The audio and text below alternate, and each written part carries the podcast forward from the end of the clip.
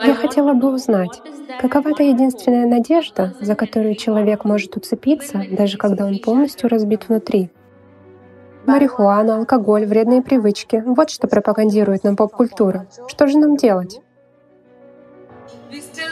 Нам все еще не хватает чувства принадлежности кому-то. Как нам справиться с этим чувством неудовлетворенности и одиночества? Мы оказываемся на перепутье, где нам приходится выбирать между двумя вариантами. Что мне делать, когда я в такой ситуации?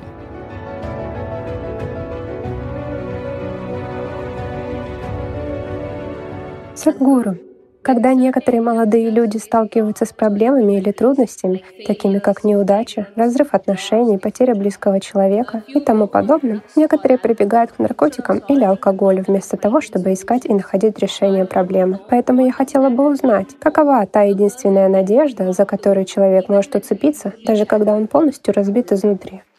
О, сколько здесь разбитых сердец, тех, кто аплодирует.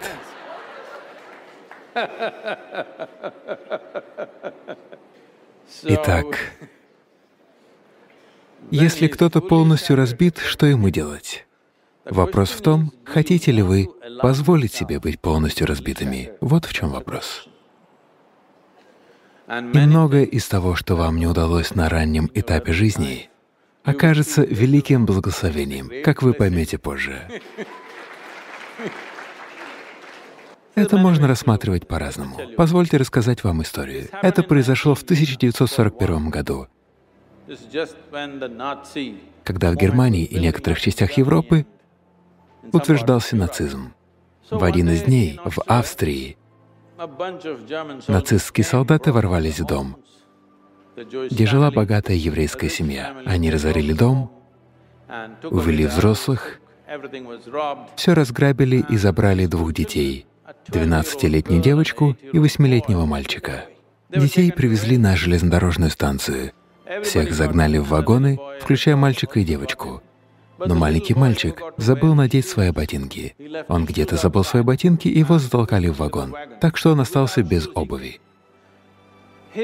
Его сестра, 12-летняя девочка, увидев, что младший брат остался без ботинок, не на шутку рассердилась. Она схватила его за ухо, била его по ушам, отругала его и дала ему пощечину, сказав, «Ты идиот, разве нам мало хлопот? А ты еще теряешь обувь». Потому что в Германии была суровая зима, без обуви можно было лишиться ног. Так что она сильно рассердилась. На следующей станции мальчиков отделили от девочек. Через четыре года, когда война закончилась, она попыталась отыскать всех 17 членов своей семьи, включая ее младшего брата. Но все они исчезли. Никаких записей, никаких следов, они будто испарились. Тогда единственное, что мучило ее, были те последние резкие слова, которые она высказала своему маленькому брату. Она любила своего брата. Но те последние несколько слов, которые она сказала ему, были просто ужасные. Они звенели в ушах и мучили ее. Тогда она поклялась себе, «С кем бы я ни встретилась, я буду говорить с ними так, как будто вижу их в последний раз в своей жизни, и не буду потом сожалеть о том, что сказала». Одно это решение изменило ее жизнь невероятным образом. Она уехала в США, проделала феноменальную работу, построила госпиталь рядом с Чикаго. Она умерла в 2006 году. Она прожила плодотворную жизнь. Я хочу сказать, что даже если вам пришлось пройти через самые страшные ситуации, вы либо можете, использовав этот опыт, выйти из них, став лучше, либо можете превратить свою жизнь в кошмар. Так что, когда что-то причиняет вам боль, ранит вас, есть два варианта. Вы можете либо оставаться обиженными, либо стать мудрыми. Вот и весь выбор. Чем больше вещей ранит вас на раннем этапе вашей жизни, тем мудрее вы должны стать, не так ли? Но, к несчастью, большинство людей остаются обиженными. Это происходит просто потому, что им нужен предлог, чтобы обратить свой интеллект против самих себя. Вот и все. Особенно, когда мир оборачивается против вас, разве не становится еще более важно, чтобы ваш интеллект был на вашей стороне?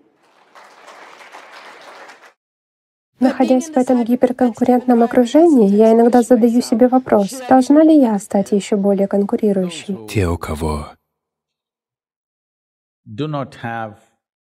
нет чувства собственной компетентности, станут конкурировать.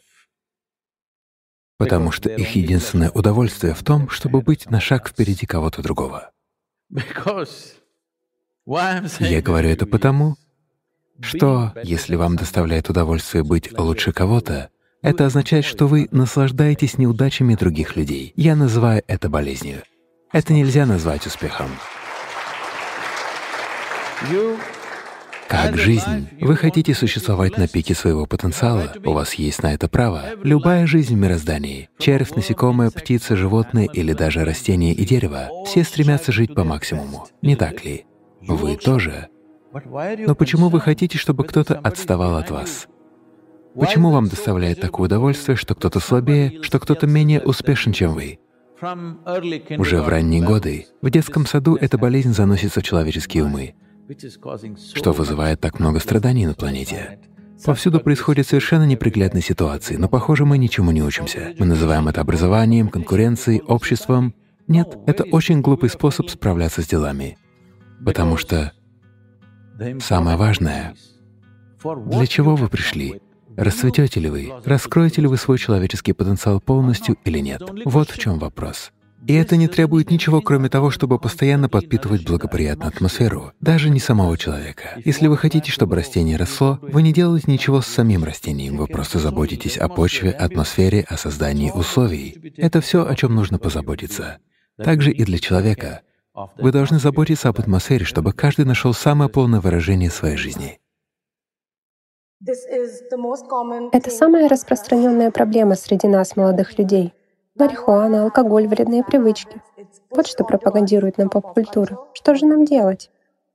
Этот вопрос мне задают повсюду. Молодежь в Индии все время спрашивает меня, Садгуру, вы обладаете влиянием на правительство, почему бы вам не легализовать марихуану для нас? Я спросил, почему только марихуану? Могу легализовать и кокаин? Хотите метамфетаминов? Их мы тоже можем легализовать. В чем проблема? Я спросил их,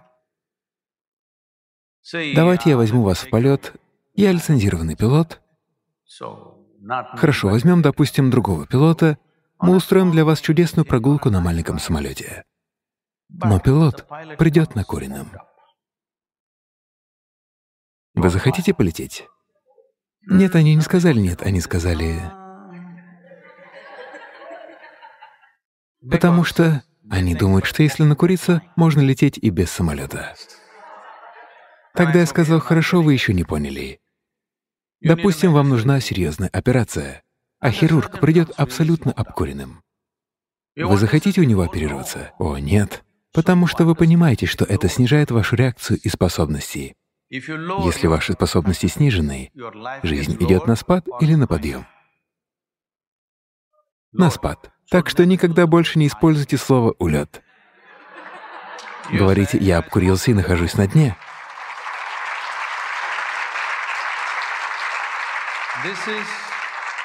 Для меня это не вопрос морали. Во мне нет морали. Просто жизнь должна функционировать, не так ли? Предположим, мое зрение затуманено. Стану ли я жить лучше? Скажите. Да? Если мой ум замутнен, стану ли я жить лучше? Почему люди думают, что когда способности снижаются, жизнь набирает высоту? Нет, это не так. Возникает такая иллюзия, и за это вам придется заплатить высокую цену. You must look for those things which will heighten your faculties. На этом этапе вашей жизни вы должны искать то, что повышает ваши способности, а не снижает их, не так ли? Если вам интересно, приходите, я покажу вам методы, посмотрите мне в глаза. Я всегда опенен. Да, взгляните на меня. Я никогда не притрагивался ни к каким веществам, потому что величайшая химическая лаборатория на планете находится прямо здесь, да? Испытываете ли вы экстаз или тревогу, это определяется тем, Хороший ли вы управляющий этой лабораторией или никудышный? Вот и все, что определяет это. Если вы никудышный управляющий, вы вводите химические вещества в свое тело извне. Если вы хороший управляющий, вы производите их изнутри, когда захотите, и все время испытываете блаженство. Несмотря на то, что мы окружены таким большим количеством людей, нам все же не хватает чувства принадлежности к кому-то. Нам хочется, чтобы нас принимали и любили. Как справиться с такой неудовлетворенностью и одиночеством? То, что вы называете радостью, — это один вид химии, страдание — другой вид. Стресс — один вид, тревога — другой, агония — один вид, экстаз — другой вид. По крайней мере, про экстаз вы понимаете. Я слышу. Ваш жизненный опыт имеет химическую основу. Представим, что сейчас вы по-настоящему переполнены блаженством, как я. Тогда будет ли иметь значение, есть ли кто-то рядом или нет? Если кто-то есть, замечательно. Если нет, замечательно. Потому что ваше переживание жизни больше не определяется тем, что вы имеете и чего у вас нет. Это могут быть люди, вещи, еда, одно, другое. Переживание жизни не должно определяться этими вещами. Когда ваше существование больше не определяется чем-то, что находится вовне, тогда одиночество не существует. Но вы наслаждаетесь тем, что вы одни. Потому что нравится вам это или нет, в таком юном возрасте это может быть не просто понять, нравится вам это или нет, но в пределах этого тела вы всегда одни, не так ли? Вы можете общаться, вступать в половые отношения и так далее, но в пределах этого тела вы одни, да или нет? Да? If you don't learn how to handle this aloneness, you have not learned anything about life. Если вы не научились справляться с этим одиночеством, вы ничему не научились в этой жизни. Прекраснее этого и быть ничего не может. Самое прекрасное в жизни то, что никто сюда не заберется. Это мое собственное пространство. Да или нет? Разве это не самое замечательное? Никто не может вторгнуться в меня. Меня могут схватить, могут мучить, могут сделать со мной много всего. Но никто не сможет вторгнуться внутрь, потому что у меня есть мое собственное пространство. Разве это не самый замечательный аспект жизни? Не стоит страдать от этого. Это самое замечательное. Очень часто в жизни мы оказываемся на перепутье, где нам приходится выбирать между двумя в равной степени привлекательными вариантами. Что мне делать, когда я на таком этапе? Мы должны понимать, когда речь заходит об образовании, карьере, выборе партнера, о браке. В разные моменты жизни люди думают, как выбрать самое лучшее. Но я хочу сказать вам, что не существует самого лучшего занятия на свете. На самом деле, не существует чего-то наилучшего, чем можно заниматься. Даже если вы возьмете за что-то очень простое и вложите в это все свои силы, если вы с головой уйдете в такое занятие, это может стать великим делом. Это самое лучшее? Нет. Не существует самого лучшего, потому что как вы узнаете, что лучше всего? То, что делаю я лучше всего, или то, что делаете вы лучше всего? Нет, так не бывает. Что лучше, духовный процесс или химические технологии? Глупо даже задавать такой вопрос, не так ли? Это просто означает, что если вы полностью отдадите свою жизнь чему-то, это может стать великим делом. Поэтому не ищите чего-то наилучшего, потому что вы потратите свою жизнь впустую, постоянно раздумывая, что же лучше всего. Ко мне приходят люди, они женаты уже 35 лет, у них трое-четверо детей и говорят, «Садгуру, я вот думаю, верный ли выбор я сделал?»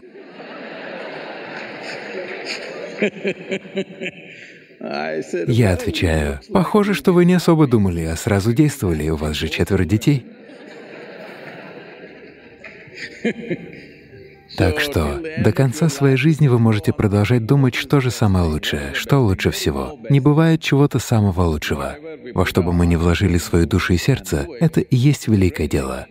В глазах других это может быть чем-то простым. Но в вашем переживании это великое дело, и именно этим мы и должны заниматься.